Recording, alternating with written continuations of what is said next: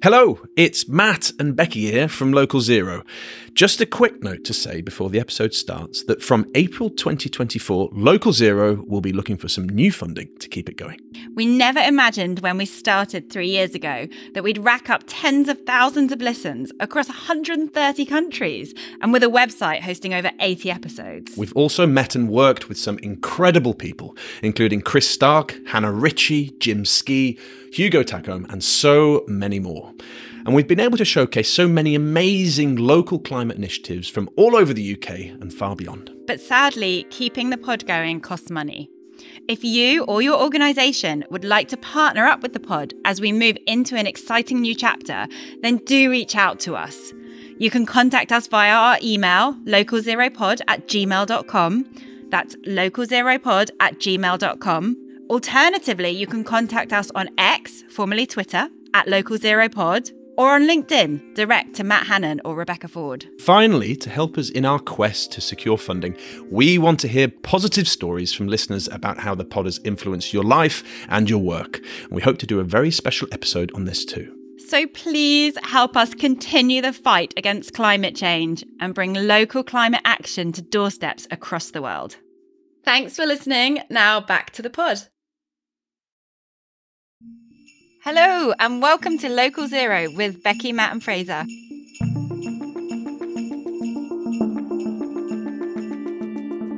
My voice has finally returned, and I am delighted to welcome you all to our final episode of 2023 a review of the past year and all things climate, energy, and community action. Yes, I can't quite believe it's been an entire year since we recorded our 2022 wrapped episode. To be honest, it has been a very big year for all of us personally, professionally, and also on the podcast.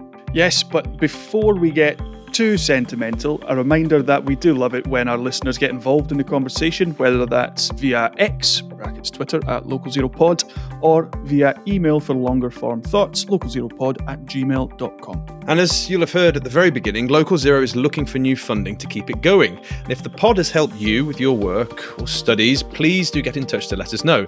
And if you know anybody else who might like Local Zero, please do share the podcast with them. Word of mouth really helps us more than you might think. Okay, cue Christmas cracker jokes, um, jingle, audio indents, whatever you call them. How are we? Are we ready for the end of the year? No. No. no. Okay, Christmas is cancelled. You've been listening to Local Zero. Scrooge McDuck. Um, no, I mean it has has been quite the year. So I mean it's no small feat that we're going to have to try and wrap 2023 into a tiny little bow. So I don't know how you both feel about that. I mean, it's just it's a it's a lot in there, and I think you said before we started recording this, Matt, like anything pre September, you just it's gone Blank. from your memory, wiped, wiped Yeah. clean, Completely Yeah. blank, yeah. And why? I mean, I do. As I was joking before, I can. I personally blame Elon Musk for this because I haven't used Twitter really since then, and by extension, I, I I use that as a second memory, and now it's gone. And it's not just like the remainder of 2023, but like the, the previous five years. So quite worrying, really. it's like it never happened. Never happened. No.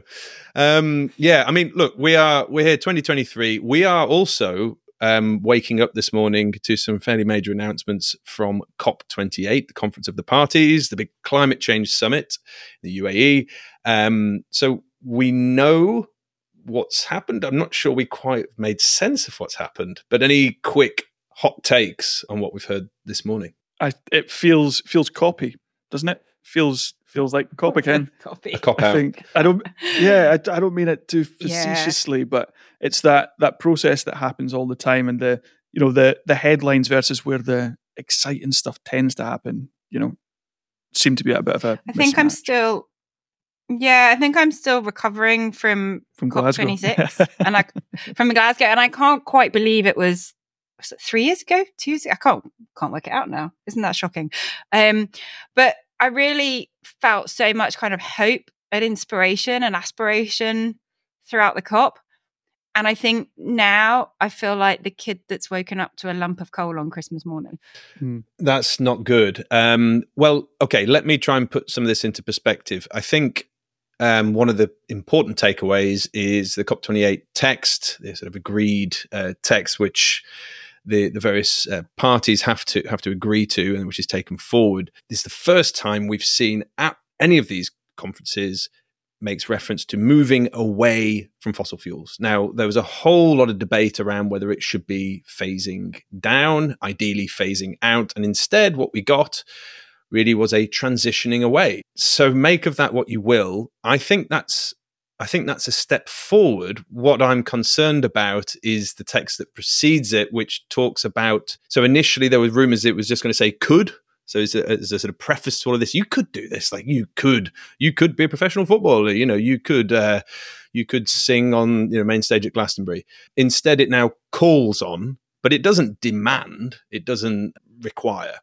So, I mean, there's a lot that's going to fall out of this, and I'm sure we'll do an analysis episode in the new year because it's so fresh.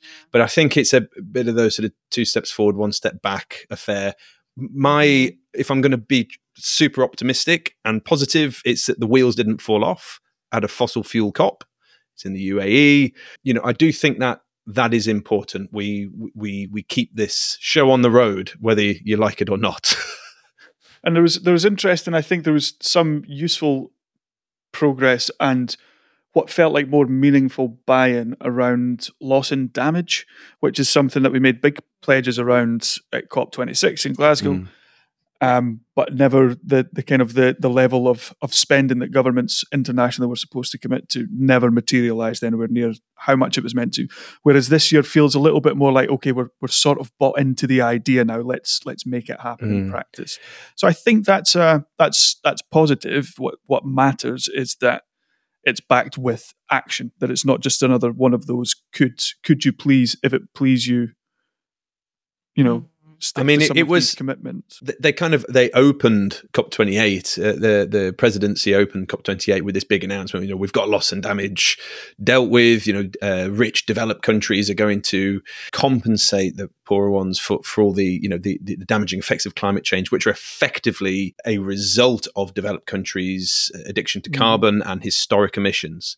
And I think as the details have, have come on, again, we're still making sense of this, but a lot of the, the actual contributions that, that rest upon that financially are, are maybe not as sizable as, as one would hope. We've kind of dealt with COP28 in t- just to, to a very minor degree there. Um, we'll return to this. Highlights and lowlights. Geez, I mean, uh, we, I, I gave myself a certain amount of time to get through this and then just it felt like it was a kind of self-therapy exercise um, so i've got a long list but Becky, I think you were the first to it. What what have you got here in the stocking? Well, I can see I can see my my list starts with a highlight, but I think I might flip that around and, and sort of share my low light because I think for me it really leads on from what we were just saying around COP28, and it's really about I guess the lack of action that we've just seen um, from our current government, and specifically, like top of my mind is the feeling that energy efficiency, which is going to be such a critical part of us reaching net zero, seems to be just moving further and further down that priority mm. list. And so, you know, I was remembering the Powering Up Britain report that came out, was it in March this year? I can't believe it was that long ago. And I just, I was reeling from that for for weeks, maybe even months, about just the the sheer lack of focus on how we're going to get you know transition our heating away from fossil fuels to clean heating and even more so what we're going to be doing about all of our homes that need retrofitting um, to be made more energy efficient. And i know that you know there's lots of stuff going on at the local level at the community level but it just felt like strategic action plans yeah. anything vision from government is completely lacking in this space. It's it's like a, a, street or two or three streets a day that need retrofitting really in order for us to, to hit many of these these targets.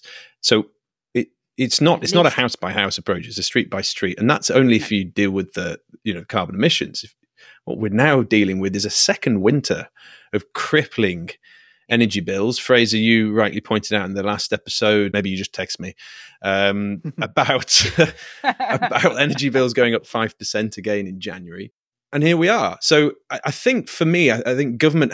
I was willing to give government maybe the benefit of the doubt for last winter. You know, here, here comes a major, you know, uh, energy crisis, um, getting that retrofit supply chain up and running to to, to insulate homes. But then we were a second winter now, and I don't know how, how many how many folk have you met who've had their loft lag, you know, through subsidy and support from government. There is no supply chain. No. There is, and there isn't. And it's the flip flopping of government policy that has just dwindled numbers. And, you know, it's all well and good to say that we've got aspirations for, th- for this, but unless we've got strong long term strategies from government, the investment is just not going to come in behind it, and industry is not going to get in behind mm. it. Either. No, absolutely. I think I think that kind of that point of almost giving government benefit of the doubt, I think they've lost it. I, I don't think they get. I, I feel so fed up with it.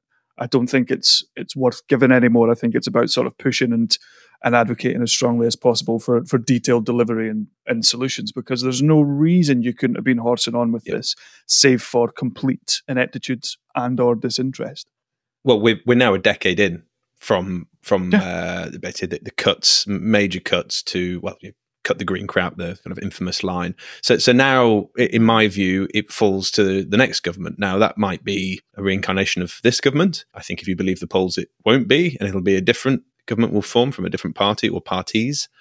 And at that point, the question is, well, what's in those manifestos around retrofitting our homes and making them snug, warm, affordable, and healthy?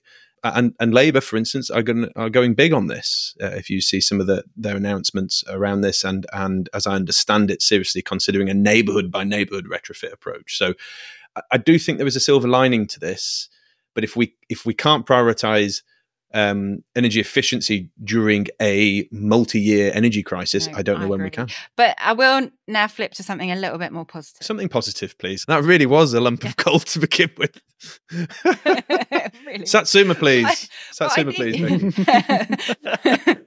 I think that the lump of coal has like re- from government has really stimulated a lot of great efforts from community groups, from um, individuals, from local councils with action in this and related areas. And, you know, maybe we wouldn't have seen such great and ambitious action if you know there hadn't been such reticence from government and like we've had so many amazing episodes that we've done recently that have highlighted this one of the very recent ones we had emma fletcher on talking about her work with swaffham prior and you know it was just so exciting to hear about how as a community they really pulled together and have done something quite transformational a lot of really yeah. amazing examples of that kind of community um, aspiration and dedication. So I, I, keep having flashbacks to David Cameron in 2010, 2011 about his this notion of a big society, which was kind of it was ridiculed a bit at the time, and I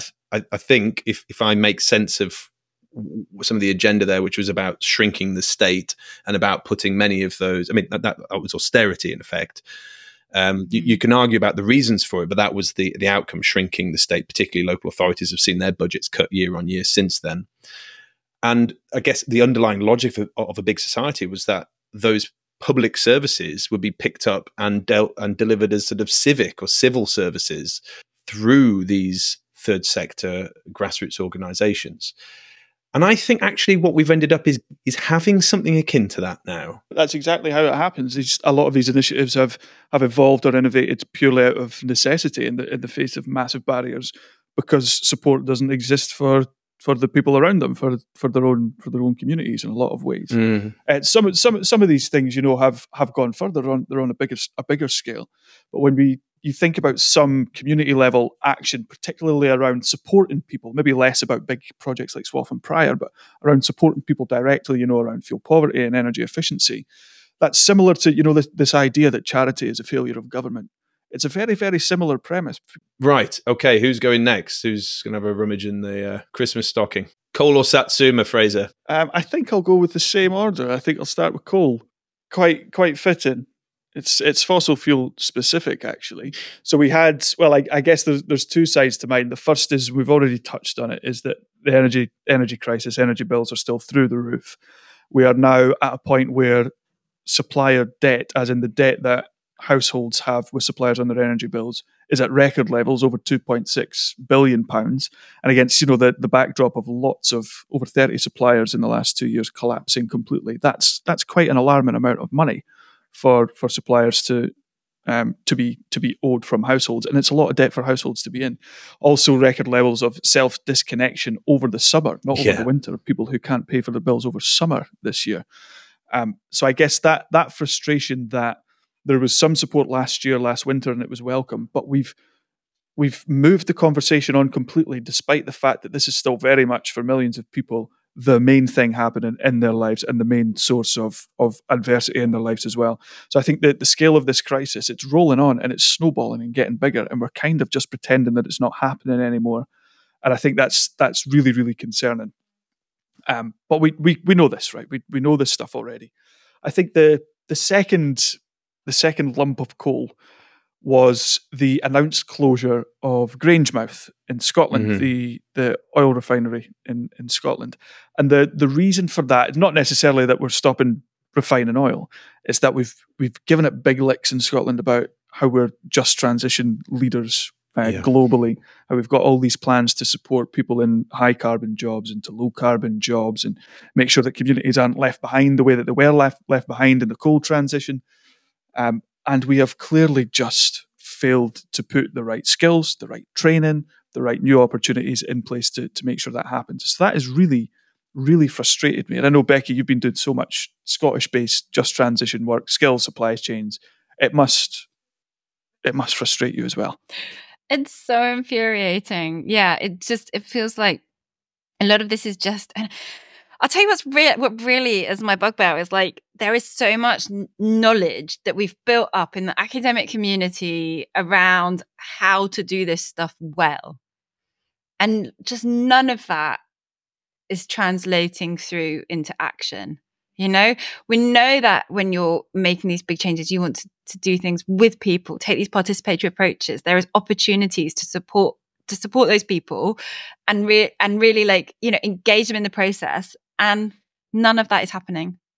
Everything's just being done to communities. Like, you, uh, obviously, you've talked about Grangemouth here, but there has been, you know, so many other examples with like take the hydrogen village as well. Done to people. They didn't want yeah didn't want to see it. No no surprise it was a failure. And you know we could probably drum up heaps more of these. So i think that's really challenging. I think you brought up skills as well. And um you know the other thing that i really do struggle with is that there are we we know a lot of the the skills that are needed. I mean, we know a lot from the coming back to energy efficiency and clean heating, right? Because it's a massive challenge at the moment. Like we know what those what what they are, but there's no really good incentives or support mechanisms to get people into them. And all of this, while it might manifest and be delivered locally, has to come from national strategic priorities. And again, we're just not seeing this kind of joined up thinking. Big lump of coal, that Fraser. Thanks. So I'm going to go Satsuma, please. what? Here's what, got to, what yeah. else have you got it's to lighten actually, the mood? It's a it's a little bit of a, I guess, an an upside of of that type of story, and it's ULEZ. We'll all remember ULEZ. We'll all be sick of hearing the phrase ULEZ. Well, we should the, um, unpack um, it for the uninitiated. The, the ultra low emission zones um, in London that were the in London the dominant theme of the the Uxbridge and Ruislip by election, the the idea was that ULEZ, this ultra low emission zone, was a policy proposed by the the Labour uh, local government, a policy proposed by the Labour candidate to effectively, you know, reduce emissions from combustion engines, particularly older diesel vehicles driving in and around the area of Uxbridge and Ruislip. And the the national press, after the, the Labour candidate lost, when they were very much expected to win, the national press picked this up and ran with the story that it was the ULEZ that, that caused it. Massive backlash. People don't want to see your silly green policies. You're trying to penalise yeah. people. Mm. It was demonised, wasn't it? Completely uh, demonised. Uh, completely, completely. Yeah. It was it was it was hung out and held up, particularly by you know your GB News and your Telegraph and your Daily Mail, as look, people reject your net zero agenda. But what we saw in the days and weeks after that wasn't a rejection of net zero. Actually, support for net zero, which is at an all time high, remained at that all time high. But what we saw, and I think for me, what was really, really interesting about this and quite encouraging was an actual robust public discussion about Yeah. fairness in the in the energy and in the net zero transition in a way that I don't think we've had that discussion before. Now, it was tough and it was crabby and it was you know it wasn't always pretty and it wasn't always clear cut. Oh, we're on the right of it. We want it fair and fluffy and nice and rainbows and unicorns. But we got into the detail of a conversation that I think we need to be you know, two feet studs up getting into now. We've done the high level stuff. We've done the should we do it. Now it's let's get into the the nitty gritty of how we do it. And I quite liked, even though it wasn't pretty, that that's where that conversation went to. I don't know, Matt. I know ULEZ, is on your list as well. So I don't know. I mean, you, it's fine. You, you've eaten my satsuma, and that's okay. Um, what, what I what I will say, I'll, the only thing I'll add to that, as you've put it more eloquently than I would have, is I think two things happened. Not only did the, the net zero agenda and associated with that the just transition agenda um, take a big step forward and and wasn't you know knocked on its ass as it were, uh, as it were, um, and it was stronger for it. We actually ended up with a policy that did some, some did some real good. And I think from Mhm. September, this was reported in the Guardian, but this I think was um, figures from uh, the Greater London Authority, I believe. So here they said it said about seventy-seven thousand or forty-five percent fewer non-compliant cars and vans. These are the dirty ones. Were detected on an average day in September, the first month of operation of the expanded ULEZ or low emission zone, compared with June 2023. So you've got. I know it's this is one day, and and we'll see. You know, it'll take a number of months if uh, we will return to this to see the actual impacts it's had.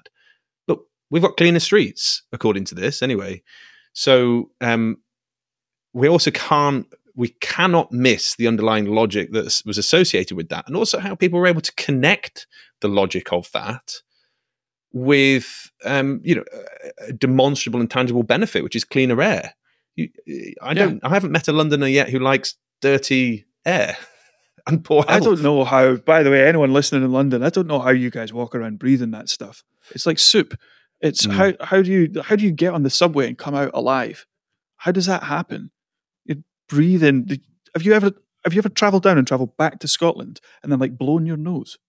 You know when you get sort of past Birmingham or so. Well, you you know, but I mean, Glasgow Glasgow has some of the filthiest streets in Europe. You know, Hope Sure. Street, and and that's why we've had our low emission zone. And I think that's also another part of this. We had our, our own separate debate about the, the the virtues of this and who gets impacted, and and we've ended up with the policy, and you know, it's still there six months later. So.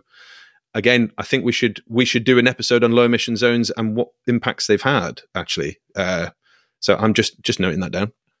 Sure, I think I think we should, and I think that's. But that that that discussion is is exactly right. There was a an initial discussion of oh you know we they want to penalise drivers with the the ultra low emission zone. They're trying to it's going to cost low income people however many hundreds or thousands of of pounds, and it's going to cripple the the local economy.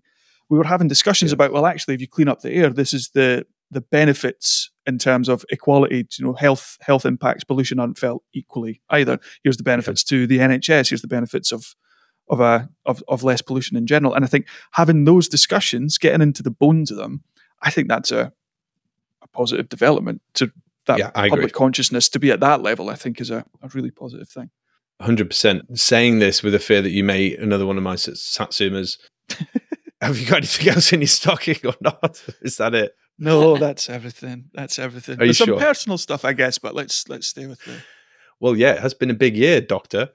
So mm. congratulations, a father, a doctor, and as I understand it, somebody who's able to drive a vehicle around the streets of Forfar legally now. So Yeah, yeah, yeah. Big I also year. joined the.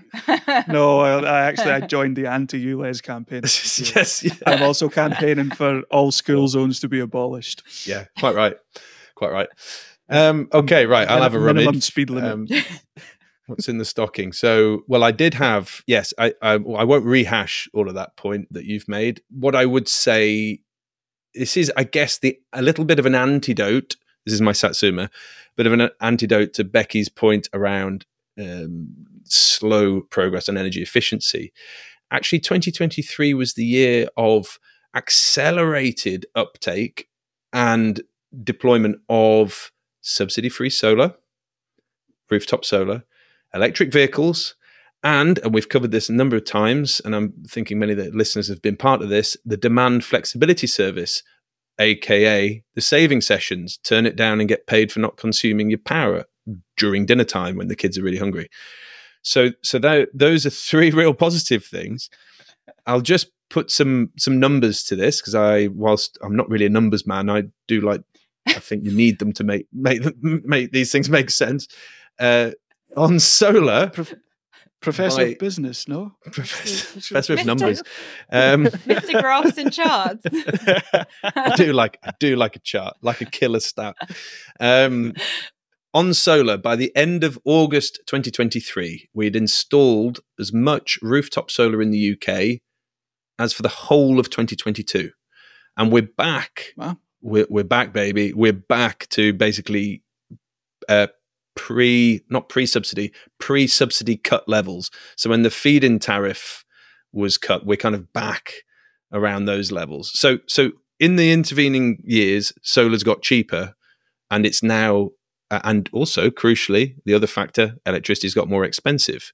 So the payback for many people has been worth it. On EVs, 16% of all new cars uh, being bought this year, year year to date, are EVs, with total sales up 28%. So pe- you know, people it's you're more likely to pass a house with an EV on the drive and solar on the roof than you were this time last year. Like not not like not a lot more likely, but they're out there. And the final point about the demand flexibility service, um, we delivered over the 22 events enough electricity to power nearly 10 million households that would have that power that would have been used during those peak periods. So the kind of the, the turn down then created a headroom of 10 million households worth of electricity during those peak periods.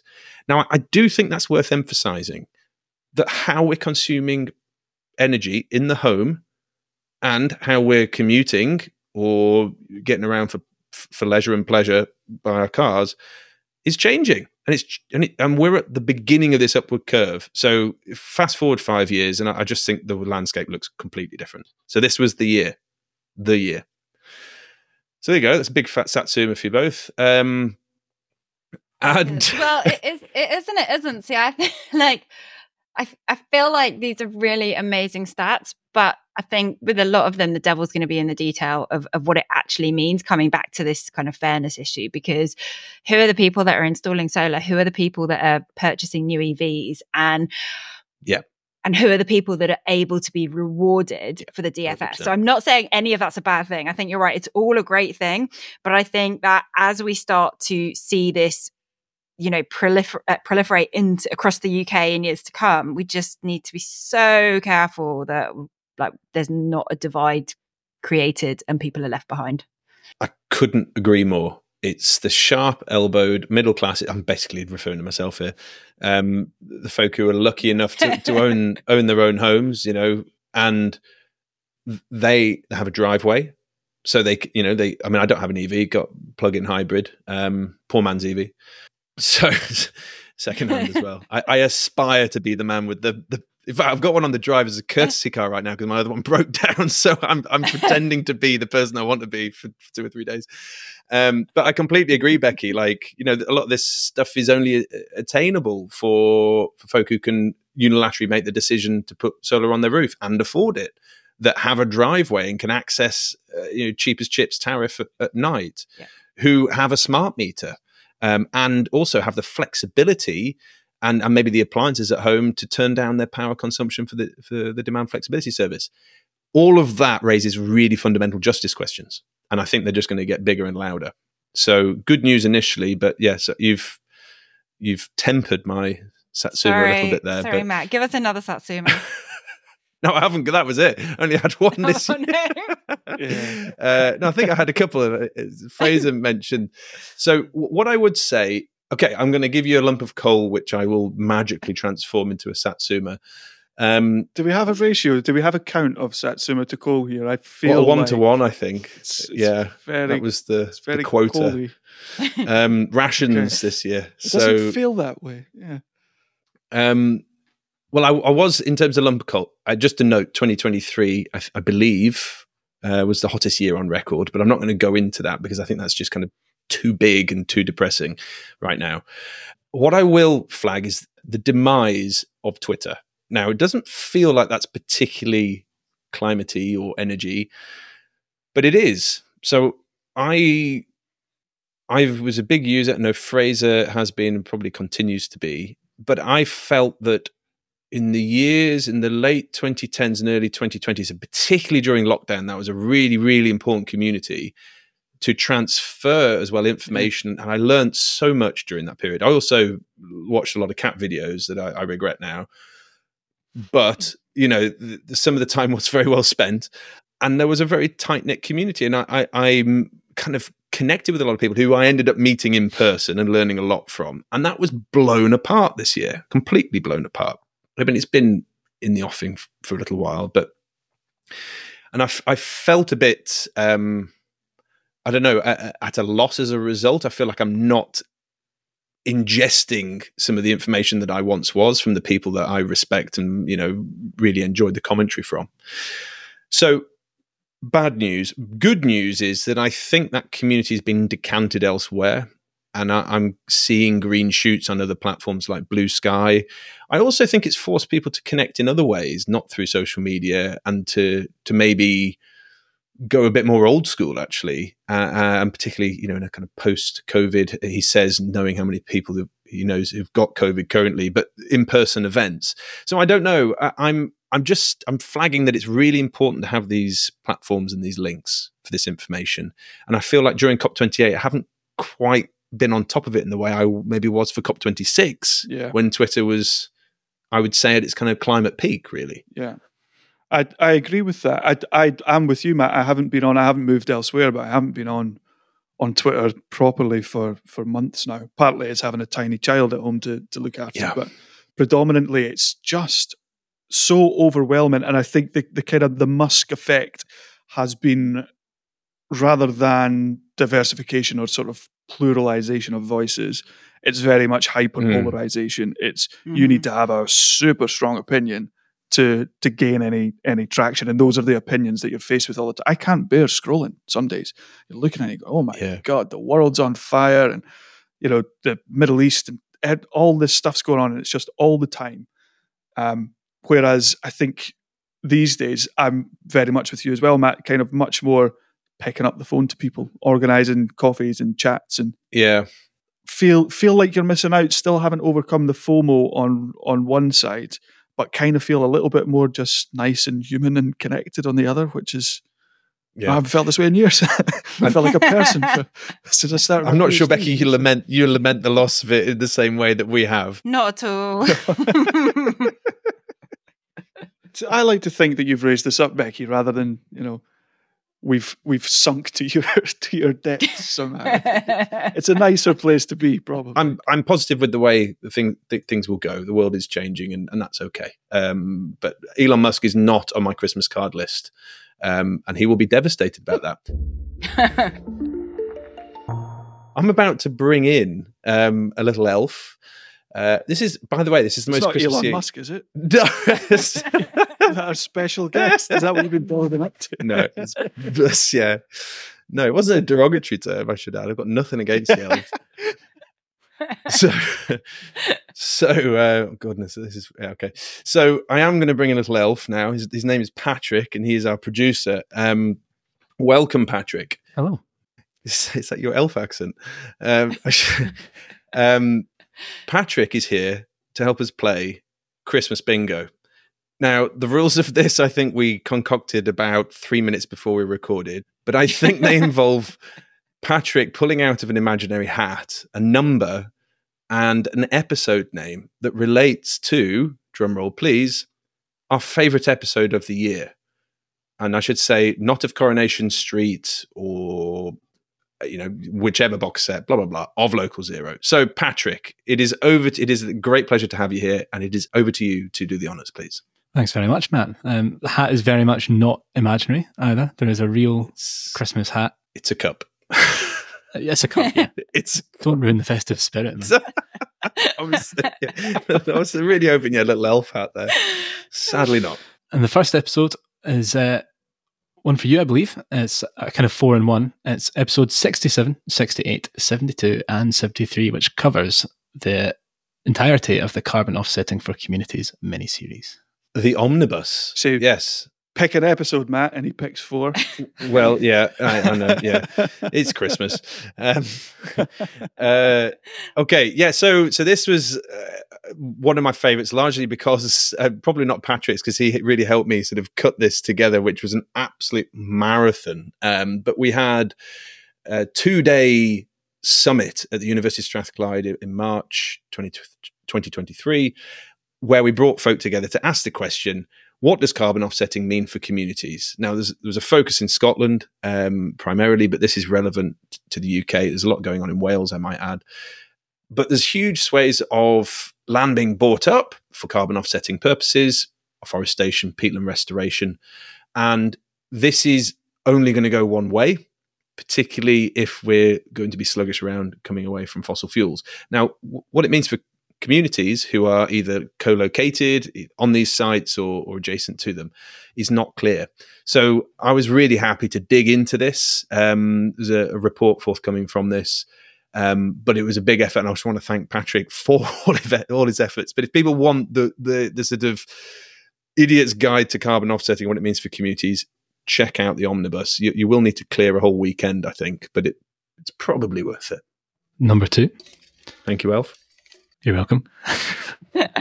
Just making sure I get the sound effect of the cup.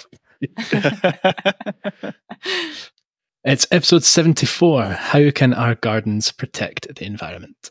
Oh, this is mine. This is mine. I Okay. love this episode, and um, and originally Matt grabbed it, and then he had to relent because not only did he have the four in one, but I think he just yeah, just like Christmas when you get on somebody else's present.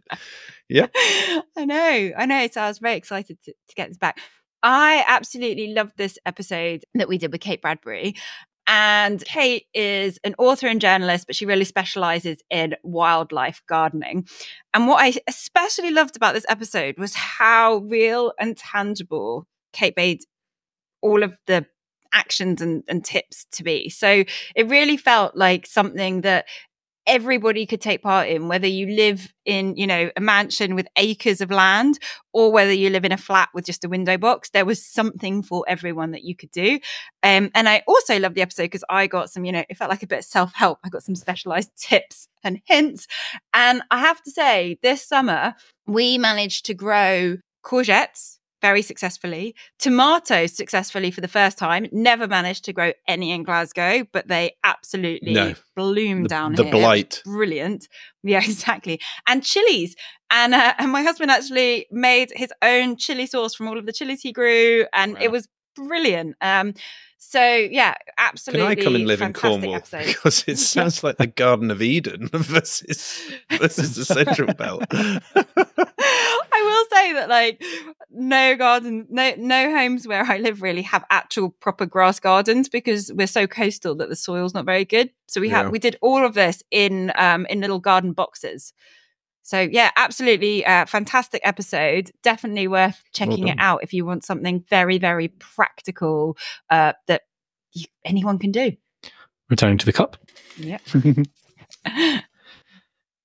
I think the episode just after, episode 75, Rights Community Action. Oh, that's mine. That's mine. That was a great episode. Another one of those episodes with really, really sort of tangible recommendations. So, Rights Community Action, for, for anyone who's not aware or hasn't caught up on that episode just yet, um, is an organization that supports uh, communities, people in places around the country to either advocate in local decision making processes for you know exciting or ambitious net zero projects or to or to um, fight against potentially harmful projects. So they've been very active in opposing fracking for instance at, at a local level.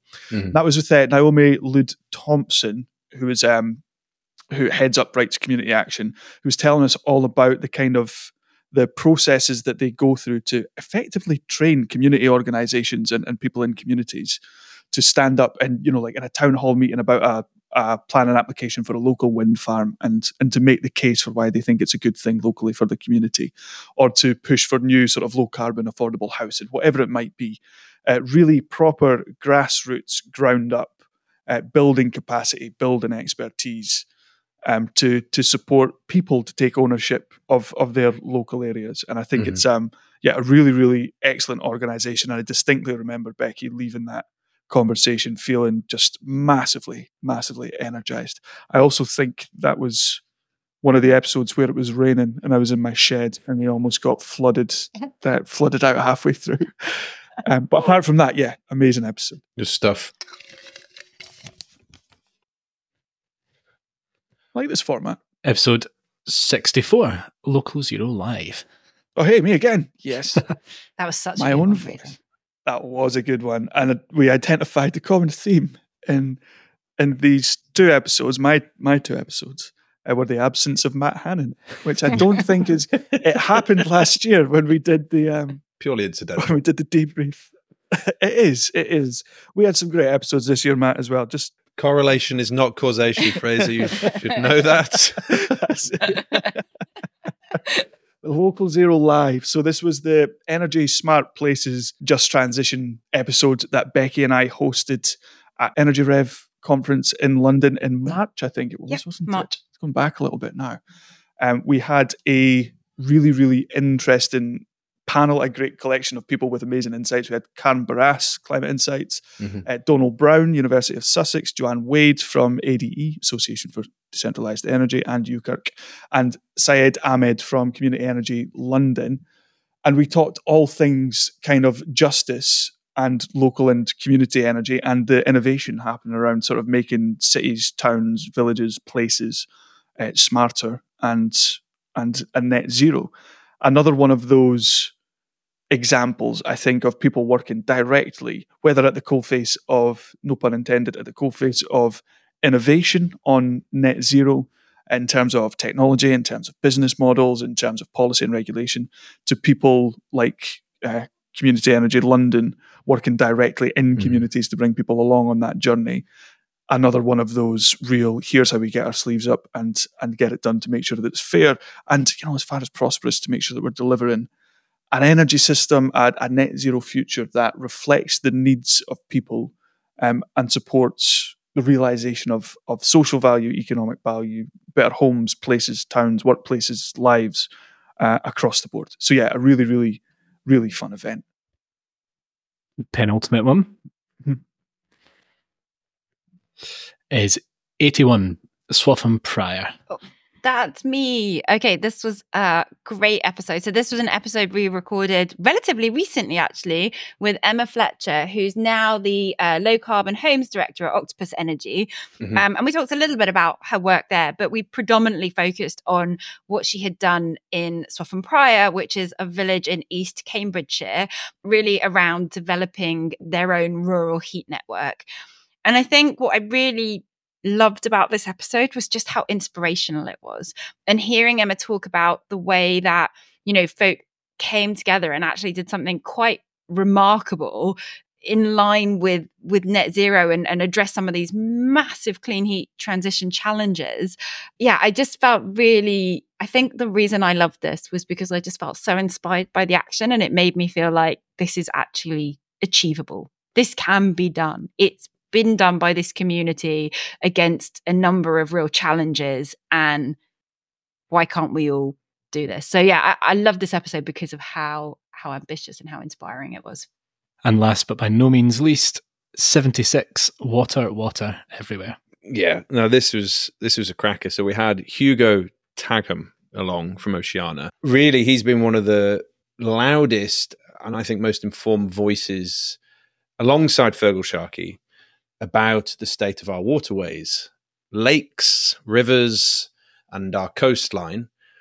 which is absolutely filthy at the moment and getting worse. And this is a classic example of underinvestment and under regulation or poor regulation and the privatization of essential networks which which are you know livelihoods our health depend on it's not just it's not just drinking water but it's also about how we use these places for you know how communities use these places for whether it you know for fun for families for friends and um I I guess I came a bit like you, Fraser, with the rights community action episode, I came away from this thinking, thank God somebody like Hugo exists and is doing what they're doing. Because without people like him and without people like Feargal Sharkey, I tell you what, we it wouldn't be on the front pages in the way it has been. And I have genuine hope that we can we can resolve this. It's going to require major intervention from the next government, and uh, but I think the public are behind them. So well done, Hugo. Happy Christmas to you. Here, here. And this elf shall reappear in 2024. Thank you, Elf. Yes, back back to the workshop, please. Plenty of work to do. Be messing around here. Right. Thank you, Patrick. Lovely. So on onto our final segment. We look forward. We gaze into the crystal ball of 2024, and we have one opportunity for a final request from who I call Father Christmas, but I'm reliably informed by everybody in Scotland he's actually known as Santa. But so you you pick whoever it is, Saint Nicholas, and you're able to choose one present for 2024. What what would you wish for? I should say this isn't just like this isn't an actual Christmas list.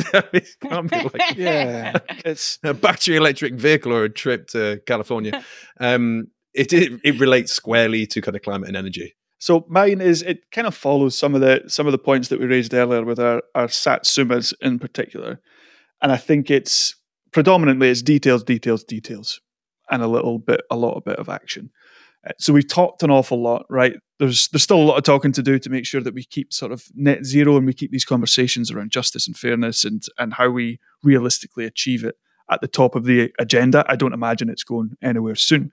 Um, but important to make sure that we're on the front foot with that conversation. But I think what we really, really need now is to move on from the hypothetical side of things. I think we're settled, right? Do we do it? Do we not? We have to do this. We know we have to get this done.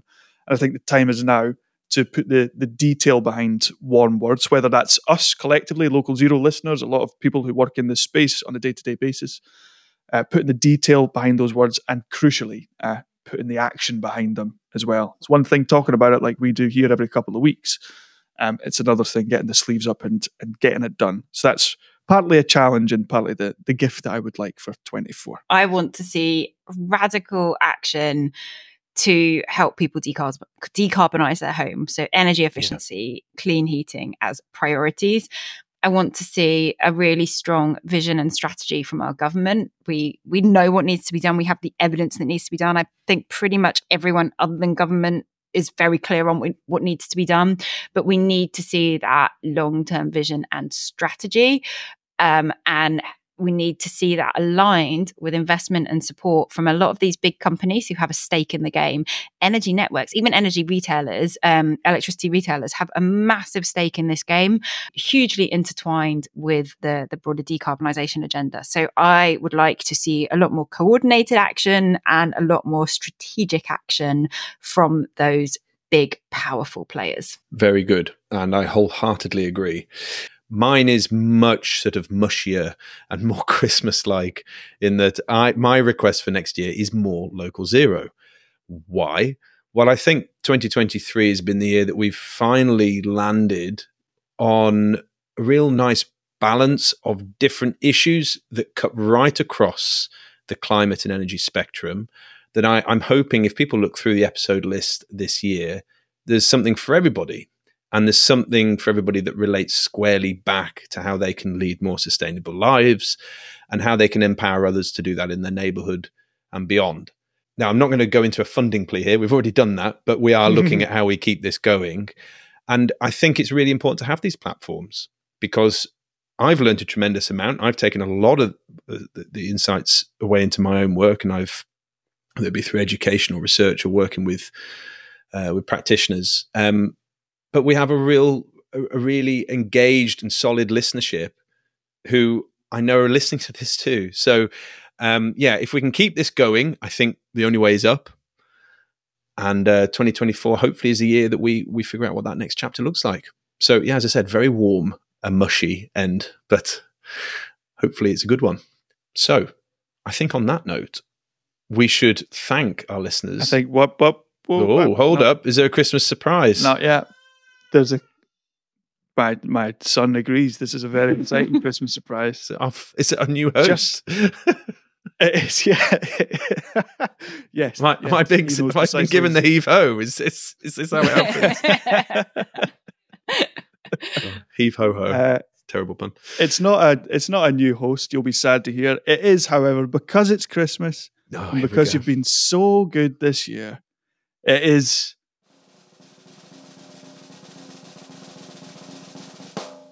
future or fiction. fantastic. Give the a people one what they want. we have to. We we have to. We have to. You you So may have to you may have to remind our listeners it's been so long. The- the- you may have to remind us it's been so long. Yeah. So, future or fiction for the uninitiated is a game where I present our esteemed hosts, Matt and Becky, with uh, an innovative net zero based technology. And they have to decide if it's real, if they think it's the future, or if it's fiction, in which case they think I have completely made it up. So, this year's festive future or fiction innovation is called on a one horse solar sleigh. It's not my best, but but we're going with it.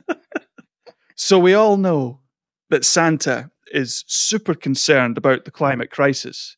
That's why he's he no longer puts coal in stockings. He's he's gone net zero. But how about this? Researchers have developed a fully solar powered hot air balloon which could help Santa with more environmentally friendly deliveries. The balloon uses a special fabric along with standard solar panels attached to the sides to capture solar power and power internal jets to keep the balloon afloat. Do we think it's future or do we think it's festive fiction? Ugh, it's a good one. It's a goodie. The the the Santa reference is gratuitous and completely irrelevant. It- yeah, it's it- it's one of the weaker segues we've had, but um, I don't know, Becky. What do you think? Help me out here. I mean, I'm inclined to believe this actually because I know, and I've seen, I've seen research articles. Can't remember for the life of me where, but I know that I've read them about, um, you know, more flexible solar panels, solar be, being able to be weaved into all different sorts of things, and so kind of on that basis alone, I feel like I'm inclined to believe um, that this is possible.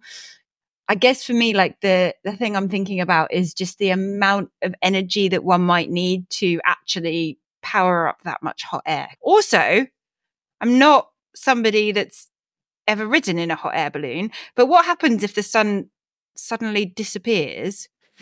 Do you just Mm, is there any Like backup? the, like the opposite of risk Icarus. Like just- yeah. yeah.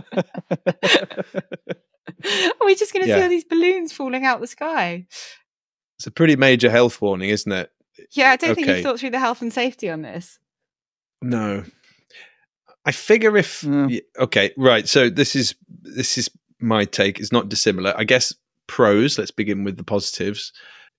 I think you can. Well, you do have. You, you mentioned the the fabric itself was uh, you know solar type. So I do know you have or, organic photovoltaic cells, and you can print these out. I think there's applications where they can be a, you know pended to a t-shirt or cap or whatever. So that's not like completely mad hanging off solar panels around the basket not going to help a great deal. I also wonder like how big this thing is. Like this could be tiny. Like this could Mm. be like for I don't What, know. For We- mice we- or something. well, I mean, this needs to be. s- I don't know. Maybe our maybe our elf Patrick, le- for who's Lego very people. small, could, could would be light and small enough to be lifted into into space. I'm not getting in.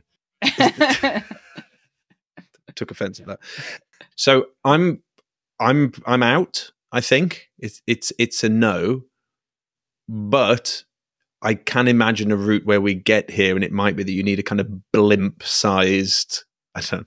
There'll be physicists listening to this thinking, "Shut up!" But maybe if you've got, maybe if you had like you know a balloon that was the size of Cornwall, or, or even Yorkshire, and one basket that was you know could lift a mouse or an elf, then yeah, possibly. But I don't What think it's this talking inconceivable. about? Hang on a What are minute. talking about? Hang a minute, Matt. You can put solar panels on the roof of a home to the point of like powering your home, including you know, ignition for hot water.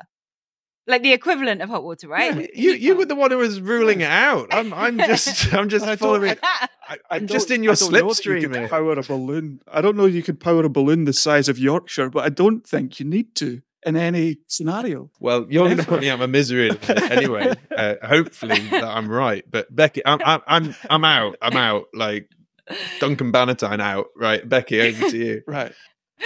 I think I'm in. Ooh, You've been so sneaky in your wording. So I think I think I'm in. I think I Okay. think this is the future. Becky's going future. Matt is going fiction, sticking by it. fiction, radical fiction. The answer radical fiction. The answer is it's fiction. Oh, Well, Matt, you you were kind of spot on, and I think Becky, if you'd stuck to it, you were the so there are hot air balloons that have solar weaved into the balloon itself and harness that, but they're still very much powered by propane. You can't you can't power a, a hot air balloon. Not that I, I found in my ten minutes of research this morning uh, through solar alone. Sadly, I actually saw the idea on a really terrible Channel Five Christmas film this year. Is that wondering your research thing's come Channel Five. That's when it started. Is Yeah. your research channel for this podcast? My goodness. Well, if any funders have heard that, we'll we ought to edit that out.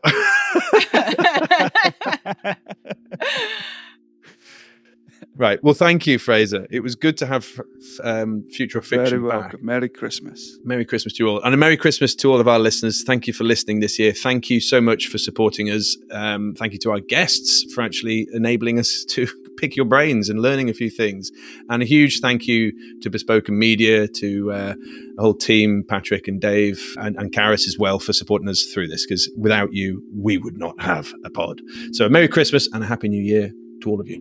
You've been listening to Local Zero. The number one way you can help this pod is to share it with someone you think might like it. So if there are any other climate change or energy geeks out there that you think would like Local Zero, please do recommend us. And if you are still listening right now, please do take two seconds to rate and review us. This helps us reach new listeners and climb the podcast charts. Let's keep local climate action firmly in the public agenda. Absolutely. And if you're still on X or Twitter, please, you can tweet your thoughts to us. We're still there and we're still listening at Local Zero Pod. We also love our emails from listeners at localzeropod at gmail.com. But for now, thank you, goodbye, and we'll see you in 2024.